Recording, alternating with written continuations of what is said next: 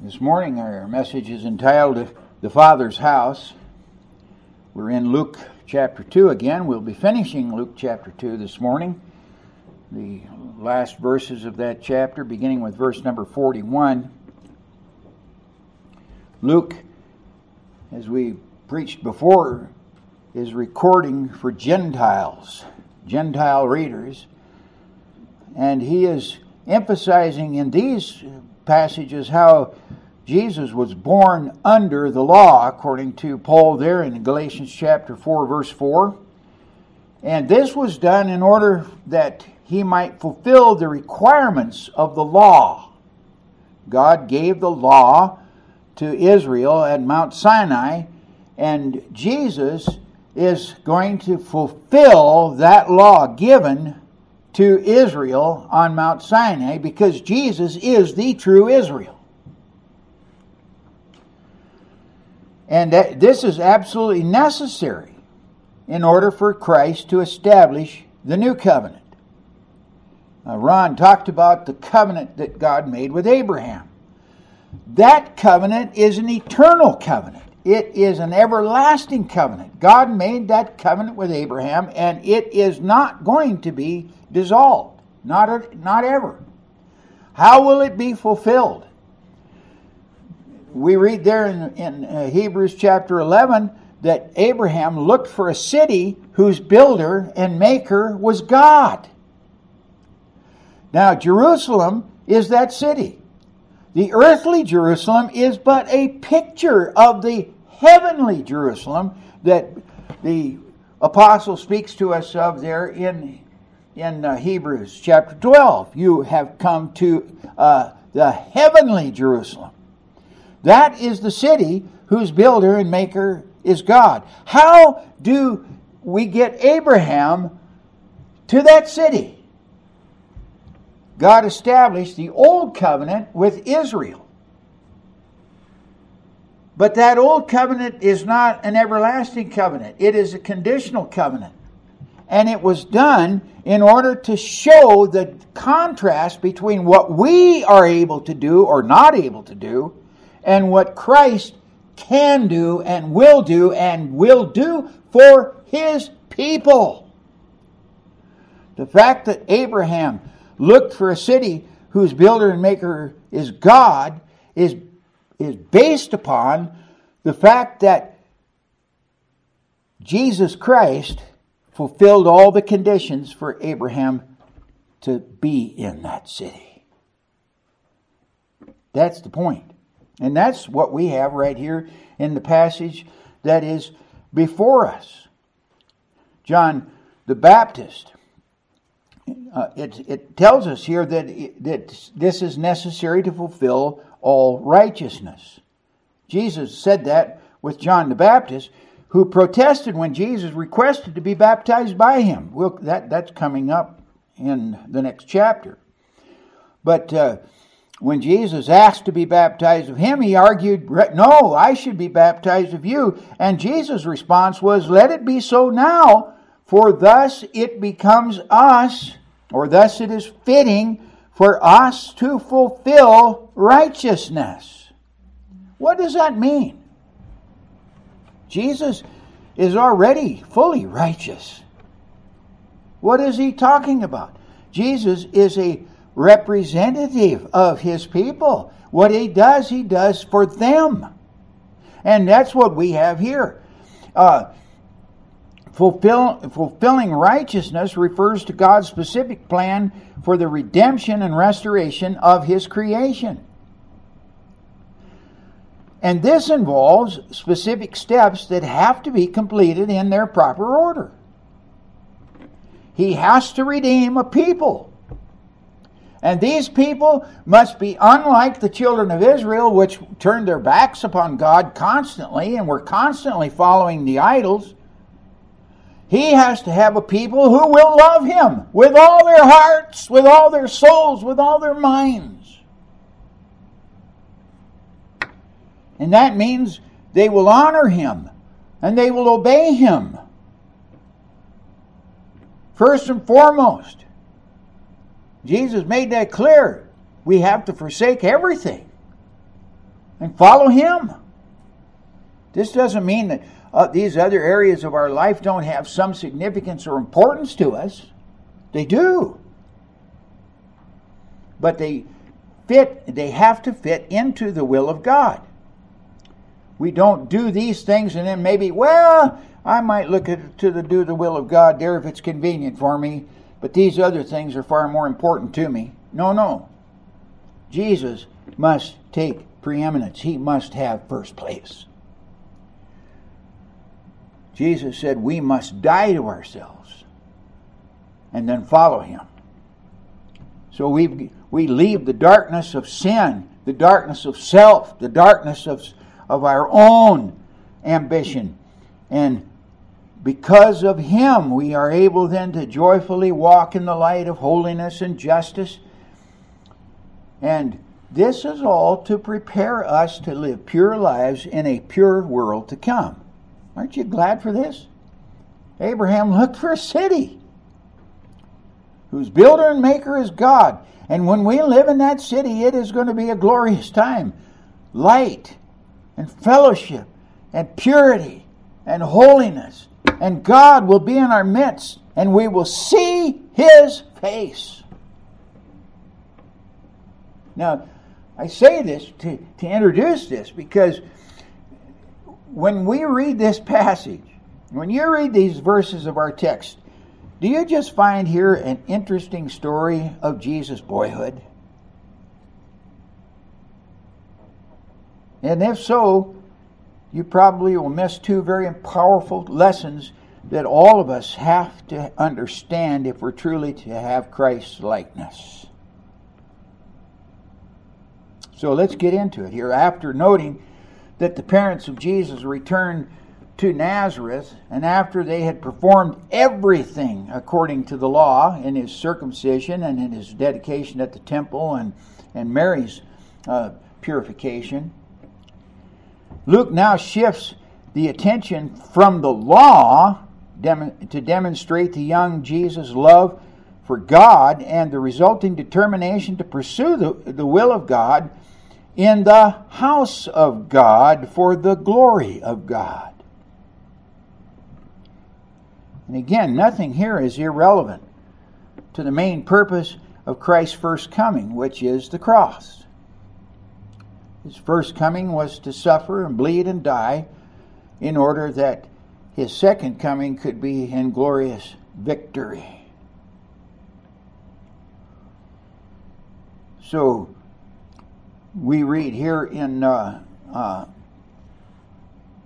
verse number 4 41, excuse me. This incident here is, is introduced by the fact that during the childhood of Jesus, and here's a, an important fact his parents demonstrate their own consistent and faithful pursuit to the precepts and statutes that were set forth in the Old Covenant, while the nation itself failed so miserably, which caused them to be taken into captivity and to be dominated by the Gentiles there were those who feared the Lord, according to Malachi, whose heart was set upon the things of God, and God recorded that and, and put it in a book of remembrance and promised them that the Sun of righteousness would rise with healing in its wings. And this is what we have right here with Mary and Joseph, with Elizabeth and uh, Zechariah, with uh, Simeon and Anna that we've already talked about. These were the godly remnant under the old covenant who feared God, who understood their weakness, who understood their inability, and just trusted God with a covenant that was impossible for them or in anybody to keep. If people tell you, well, I'm a good person, you know, I keep the Ten Commandments, he's a liar. Nobody can keep the old covenant. Nobody. Except Jesus. And Jesus keeps it for his people.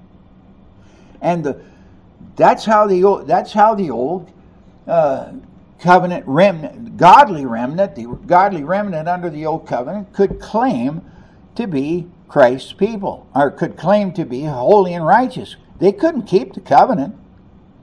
So they, by faith, walked in the hope that one day one would be able to keep that covenant in their place. They looked for a Savior, they looked for a deliverer, as was promised in the Old, uh, Old Covenant Scriptures. So, verse 41 here uh, reads literally in the Greek His parents kept going year by year to Jerusalem for the festival of the Passover. This was a regular occurrence. According to the, our reading here this morning, they did it by their custom. The verb translated here, went, every year, is, is the uh, imperfect, is in the imperfect tense, which means it was a regular performance. And they did so with the with a sense of consistent, willing obedience. Mary and Joseph pick, picked up there from Nazareth, which was not easy. It was a difficult trip. Traveling from Nazareth to Jerusalem every year to observe this important Jewish festival. Now, here's the, the Old Covenant required this. The Old Covenant required that all males come to where the tabernacle was located every year, and later, of course, the temple. But three times a year they were to come, three times a year, to observe the feasts. In Deuteronomy chapter 16, verse 16 tells us, Three times a year all your males shall appear before the Lord your God at the place that he will choose. And then the, the, at the feast of unleavened bread, which was Passover, and the Feast of Weeks, which was Pentecost, and at the Feast of Booths, which was Tabernacles. So Pentecost, pa- uh, Passover, Pentecost, and Tabernacles. So those three feasts, which, by the way, themselves speak of the first and second coming of Jesus Christ and of our eternal rest in Jesus Christ. The first coming at Passover, the second coming at Pentecost, and the uh, tabernacles, there are eternal rest. However, after the dispersion and the, do- and the Gentile world domination, it became impossible for these for this to take place. They were scattered everywhere, and for them to come to to Jerusalem every year uh, or three times a year to celebrate these feasts became impossible. But godly Jews made it a point to at least attend Passover celebration whenever possible. And uh, they they would do this, like Joseph and Mary here. And uh, here's another interesting thing about it: is women were not required to attend but we find they did. Women did accompany Mary here, accompanies her husband Joseph to, to this. And, uh, and also, the journey then to Jerusalem was coordinated because it was a difficult trip and because there was dangers on the way. The, you know, they would get together in the community and make it a community affair, traveling together for the protection uh, against bandits and so forth. So we'd have men and women and children then traveling together, and they often separated uh, for the purpose of, of fellowship and companionship. And that accounts for the fact that Jesus' parents failed to notice his absence on their return trip. And that brings us then to uh, note here Christ being one, the Son of the law. Here's the two points that I, I mentioned earlier that we need to see uh, that what Luke is, uh, is teaching us here in this passage. For, the first is to demonstrate here how Jesus Christ is the Son of the law. He's a Son of the law. What does that mean?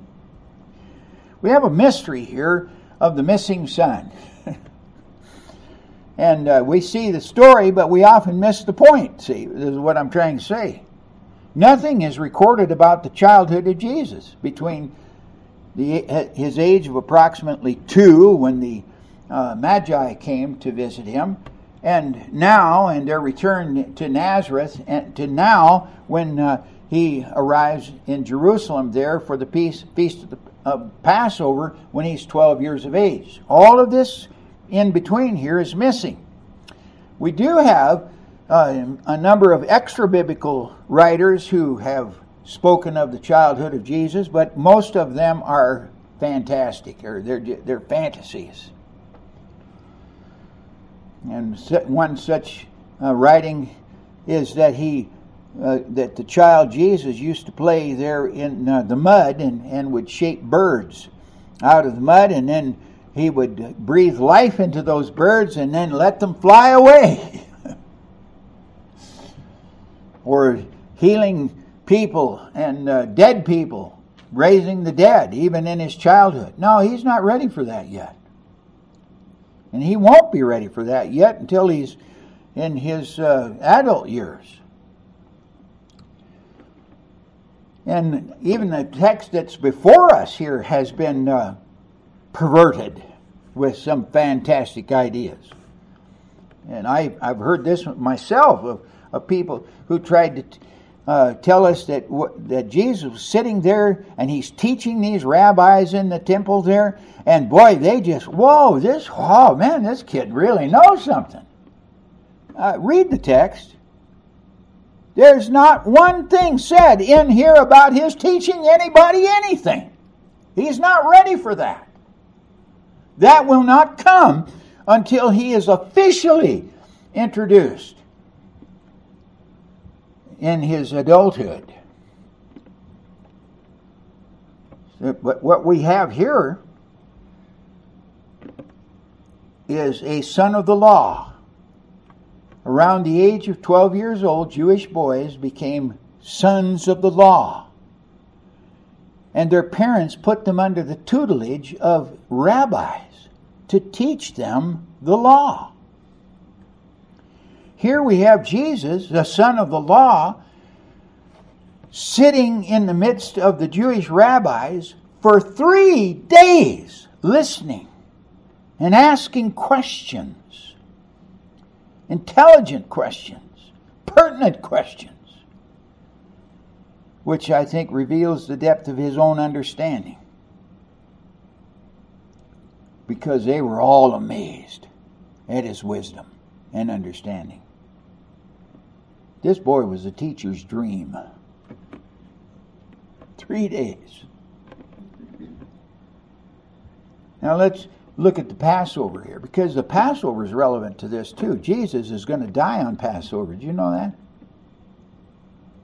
But here they uh, they go to the Passover.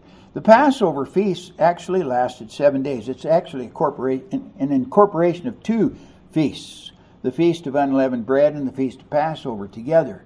For seven days, they observed this, during which the the attendees would eat uh, no bread that was leavened at all, at all. Any of the bread that they ate during this time had to be unleavened bread. And if anyone ate leavened bread during this time, the law was very specific. He must be cut off from Israel. Can you imagine this?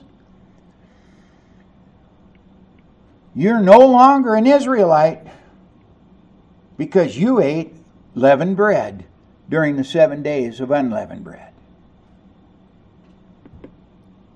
That's according to Exodus chapter 12 and verse 15. The first and the last days of this feast were regarded as high days or, or holy days, Sabbaths, Sabbaths, on which holy assemblies were held. That's why uh, I believe that Jesus was crucified on Thursday, not Friday, but uh, we won't go into that now because the next day, the following day, was a high day. It was the it was the the high day, uh, the feast of unleavened bread. This feast originated on the night, and here again, learn to read your Bible and think of it in this way.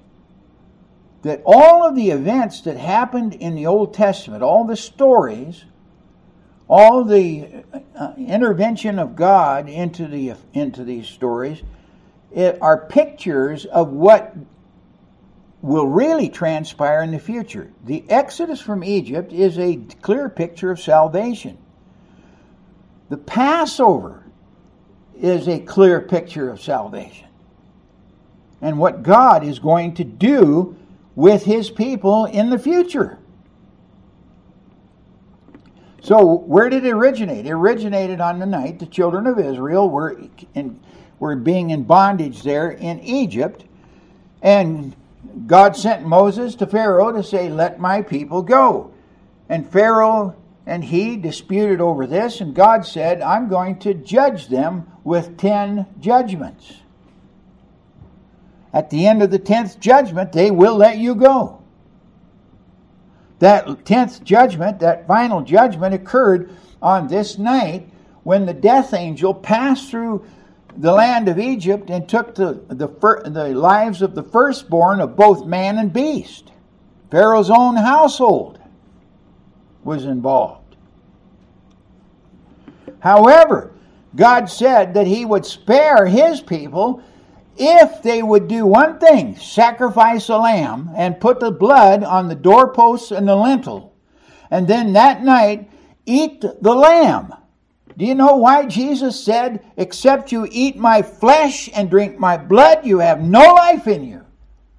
He is the Passover lamb. The one pictured that night. And when we are when we have the Passover lamb, the death angel passes over us, as he did to them in Egypt, in order for them to obtain their freedom from Egypt. Isn't it interesting here how the Lord instituted then the Passover as a memorial to remind them of God's great deliverance? So in Exodus chapter 12, verses 26 and 27, we read, when your children say to you, notice when your children say to you, what was the Passover feast about? So that their children could learn something. Like Jesus sitting in the, the temple there among the rabbis. When your children say to you, What do you mean by this service? you shall say, it is the sacrifice of the Lord's, the Lord's Passover. For he passed over the houses of the people of Israel in Egypt when he struck the Egyptians but spared their houses. Do you see here another picture? This is a picture of the second coming as well. When Jesus Christ, who is the death angel, he's the true death angel, comes on his second time, what's he going to do? He's going to judge the world both the righteous and the unrighteous. Those who have the blood on their houses will be spared. Those who don't have the blood on their houses will be judged at the second coming of Jesus Christ. Now, then notice Jesus' conduct at this Passover was a necessary step to his becoming the true Passover lamb sacrificed for his people he had to pass the test. And that's what he's doing. This was necessary for his people to escape the bondage of spiritual Egypt, the sinful world. And thus Paul admonished, and it's very interesting here. Paul is writing to a primarily Gentile church there in Corinth. And he writes to them, Cleanse out the old leaven, that you may be a new lump. He's taking this Passover celebration, this Feast of Weeks celebration, this pa- uh, Feast of Unleavened Bread, and he's bringing it into the church and saying, You don't need to observe it like they did, but you need to see the spiritual truth that was there and ob- observe that spiritual truth, which was cleanse out the old leaven that ye may be a new lump. Get rid of your sin. And as you really are unleavened, Jesus is our unleavened bread. For Christ, our Passover lamb, has been sacrificed. Let us therefore celebrate the fest- festival not with the le- old leaven the leaven of malice and evil, but with the unleavened bread of sincerity and truth. 1 Corinthians chapter 5 verses 7 and 8. See, we just celebrated the Passover this morning. This is a memorial. This table, a memorial.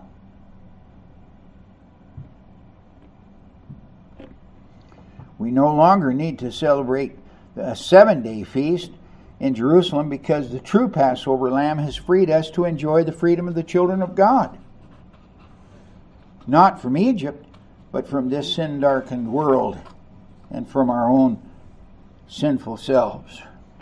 So the necessity here was to learn the law, and it raises a question here of Jesus' omnip- omniscience.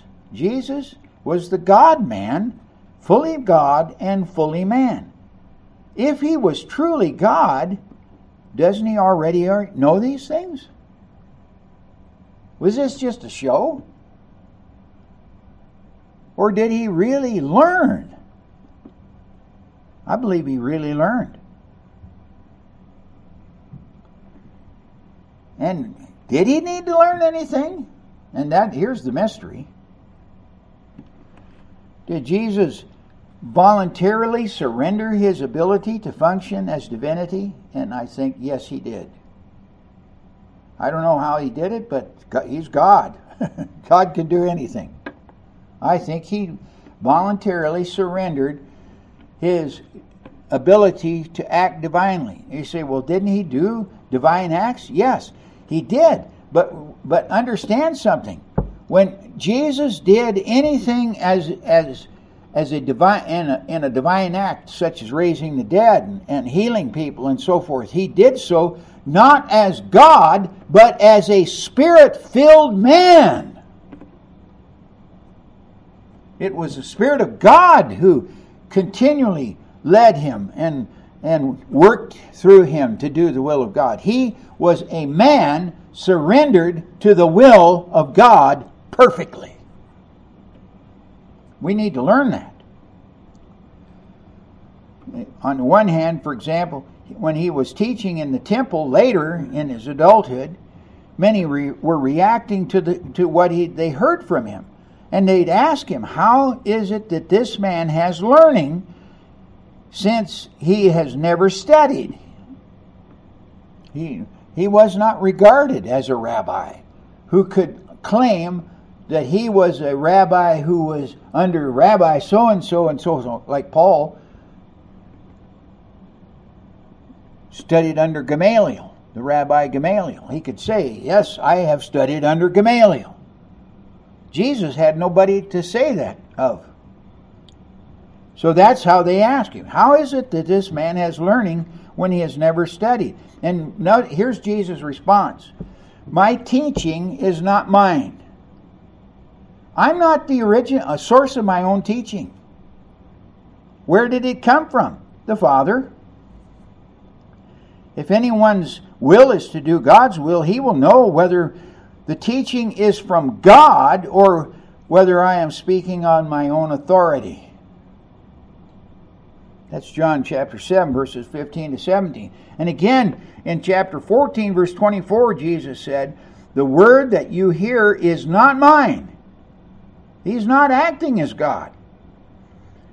He's acting as a man who is informed of God. The word that you hear is not mine, but the Father's who sent me. In other words, Jesus taught what Jesus taught was not his own teaching, but what his Father showed him to teach. But there were these occasions where it appears that he was acting on his own with spirit, uh, supernatural acts. For example, when uh, Nathanael questioned him, How can any good thing come out of Nazareth? And Jesus said to Nathanael that he was here was a truly righteous individual. He said, How do you know me? He said, Before you came, I saw you under the fig tree. Wow.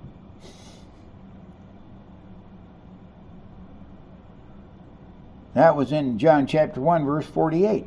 How did he see him? Or when uh, he was sleeping in the boat and the, and the, raging seas, and the disciples were worried about sinking, and, and uh, he came up and he said, Shh, be quiet. And suddenly the storm was calmed. Was he acting on his own? So the first thing, see, is was he teaching his own teaching? No, he said it's from the Father. Now he's acting. Miraculous events. Was he acting on his own? And I would say no. Not no. And that's partially demonstrated after Pentecost when the disciples themselves were performing miracles. Paul raised the dead. Was Paul doing it because he somehow was supernaturally qualified to do it? Uh uh-uh. uh How did Jesus do it?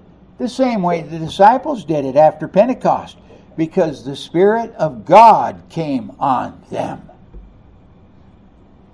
And Jesus was filled with the Spirit of God. Jesus said in John chapter 5, verse 30, I can do nothing on my own. I can do nothing on my own. As I hear, I judge. That is, I evaluate things and I conclude, make conclusions. My conclusions are right because I seek not my own will, but the will of him who sent me. See, we can do the same thing. So then, in his humiliation, he submitted himself to the Holy Spirit. In Luke, in Luke chapter 4, verse 1, Jesus, full of the Holy Spirit, returned from Jordan and was led by the Spirit into the wilderness. Thus, as a man, Jesus did not act on his own, but he as directed by the Holy Spirit. That's why Jesus could say, But concerning the day nor the hour of his second coming, no one knows, not even the angels of heaven, nor the Son, but the Father only he voluntarily surrendered the exercise of his own attributes as of God. He was truly man. So his parents, let's just give, give, the story here briefly. the parents there began their journey home. Now, they weren't worried because of the child's absence due to his past submission and obedience to them.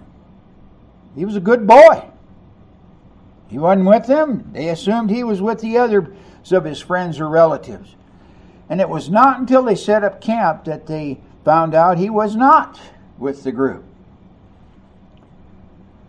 So, first, they began to search for him among their own relatives and acquaintances. That's verse 44. And when they did not find him, they, they returned to Jerusalem. They were only gone uh, just one day's journey. But so now they return, they came back and uh, to look for their for him. And when they did not find him, they did not find him where they expected to find him. That's what I'm trying to say here. They they didn't find him where they expected to find him. When they returned to Jerusalem, I don't know where. Luke doesn't tell us where that was, but uh, when they didn't find him there, they were astonished. It says in verse 48. When they did find him in the temple. And that's, that assumes that he was not where they expected to find him. Why? That's the question. Why? Did they just assume that he was lost in play with other friends in the streets of the city, like other children would be? Well, that would be the natural thinking. Knowing who Jesus really was, did it not seem to them natural to find him in the temple? But I think they were, like many, projecting their own expectations upon him. And such shows that even godly parents do not always have the spiritual understanding and perception that they should have. So when they found him, he was sitting among the rabbis, listening to them and asking questions. Nothing is said of his teaching anything. The fact that the rabbis there were, uh, uh the fact is, rabbis were always ready to teach in, inquirers. If you came up to a rabbi and wanted to be taught, he was ready to teach. This is, but it's what's interesting here is Jesus was sitting among several of them. He, he, this boy really attracted some attention. Hey guys, come over and listen. Look at this guy. I mean, there's several of them, and he's sitting among them. How did this happen? We, I just think they were just amazed because it says they were amazed at his understanding and his answers. There in verse 47. They were saying, Hey, come over and listen. Look at this guy, this young man. These rabbis had never encountered such a lad. Here was a youth filled with heavenly wisdom, as Luke describes there in verse 40. The child grew and became strong, filled with wisdom, and the favor of God was upon him. Boy, don't we wish this were true of all of our children. Now, the importance of this information is that it further proves Jesus' qualifications as the Messiah of God. These rabbis were amazed and astonished at him. Even though they later reject him. That brings us to the second point, and that's the Father's business. Mary was Jesus' mother, and Joseph assumed the legal responsibility for Jesus' upbringing. Their desire was to provide, protect, and to uh, produce a godly young man, a son who would take responsibility in the world. They simply wanted to be good parents. So naturally, they wanted to get to the bottom of his behavior, which caused them so much concern for three days. I think that's interesting. Three days. We saw three days. We see three days, three days, three days a lot. I think there's spiritual significance in that number. Three days. Of worried searching for him. Finding him, his mother asked, Son, why have you treated us so? Behold, your father and I have been searching for you in great distress. He wants them to understand their concern. Why did you treat us like this? The focus is on us. We're parents. You're the child. Why did you cause this, cause us this distress? The ESV here uses translates the word son there uh, for the Greek word teknon, which really means child. Child, why have you treated us so? Behold, your father and I have been searching for you in great distress. Mary was very tender in her rebuke, even putting it in the form of a question. She then asked whether he understood the great distress or anguish and torment that he caused them. But let us not blame Mary too much, for, for to lose a child for three days in a strange city is certainly cause for distress. Her concern provided an important occasion for Jesus to let his parents know what his true priorities were. Mary's teaching, or excuse me, Mary's searching references no particular place. The Greek words translated searching and literally means to seek everywhere or for something. Jesus asked, Why were you looking? And that's the same word in the Greek. Why were you looking? Only his word does not have the prefix everywhere for me. The implication was that he wanted them to direct their focus to a particular place his father's house. And here again, there's a translation issue. The King James has my father's business. The, the article here stands alone. My father's. It stands alone. The Greek reader supplies the noun affairs to the sentence. And let, let me just li- read it to you literally, translate, transliterated from the Greek. Do you not know that in the affairs of the Father, of me, it behooves me to be me? In the affairs of the Father, it behooves me to be me.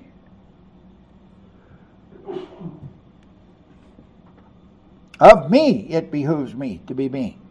See, modern translator, translators understand that affairs of the Father belong in his house. So thus I must be in my Father's house, or it must be about my Father's business. Did they not understand that his priority was to attend the affairs pertaining to his Father? And note that Mary said, notice her what how she said, your father and I have been searching. Your father and I have been searching. But here Jesus corrects her. His real father was not Joseph, but the eternal God. Jesus was literally begotten, the begotten Son of the Father. Psalm 2, verse 7 I will tell the decree. The Lord said to me, You are my Son. Today I have begotten you. Note also that Jesus uses the first person singular in his response. He did not say, Did you not know that I must be about our Father's business? It's not that Mary wasn't a believer. He knew that. But there's a relationship that he has with the Heavenly Father that is different from her relationship. Here he was letting Mary know that he was not just a human son, but the divine son of the Father. And here's another example of that in, in John chapter 20, verse 17. When Mary Magdalene saw him at the, at the tomb, Mary clutched him. I think she was laying, she was down at his feet and holding on to his ankles. And Jesus said to her, Do not cling to me, for I have not yet ascended to the Father. But go to my brothers and say to them, I am ascending to my Father and your Father, not our Father, and to my God and your God, not to our God, because we do not have the same relationship that Jesus has to the Father even though He is our Heavenly Father. And that's thanks be to His salvation. We can now relate to Him as sons of God. So we read there in Galatians chapter 3, verse 26 In Christ Jesus, you are all sons of God. Hallelujah. But we're created. Jesus was begotten. We're created. Jesus was begotten. There is a difference in our relationship to God the Father and, and that of Jesus. The young Jesus understood this. God was his Father, and his relationship to God and his mission were not the same as that of his earthly family. Therefore, he focused on the necessity of his attending to the affairs of his Father in his Father's house, the temple. And that's an example to us, too. Are we busy about the Father's house? And that is today the church. So then we read there in, in uh, Ephesians chapter 2, verses 19 to 22.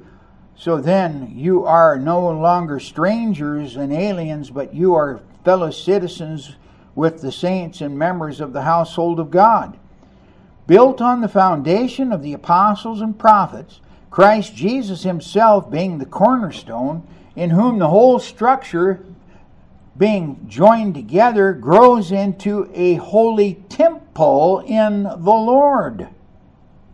In him you also are being built together into a dwelling place for God by the Spirit. Wow. So in 2 Corinthians 6, verse 16, we read, We, that is the church, are a temple of the living God. As God said, I will make my dwelling among them and walk among them, and I will be their God, and they shall be my people. Well, we're living in a day when people don't want to walk in the temple anymore. Well, they want a relationship to God, but they don't want it in, in the house of God, in the temple of God anymore. And it's because this temple's this this temple doesn't suit me. That temple doesn't suit me. This one over here doesn't.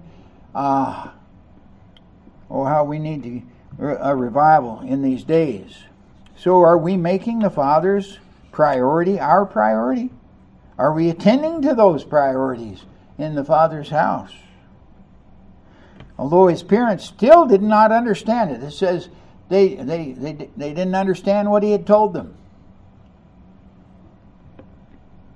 Nevertheless, he submitted to them as an obedient child. So we read there in verses 51 and 52 he went down with them and came to Nazareth and was submissive to them.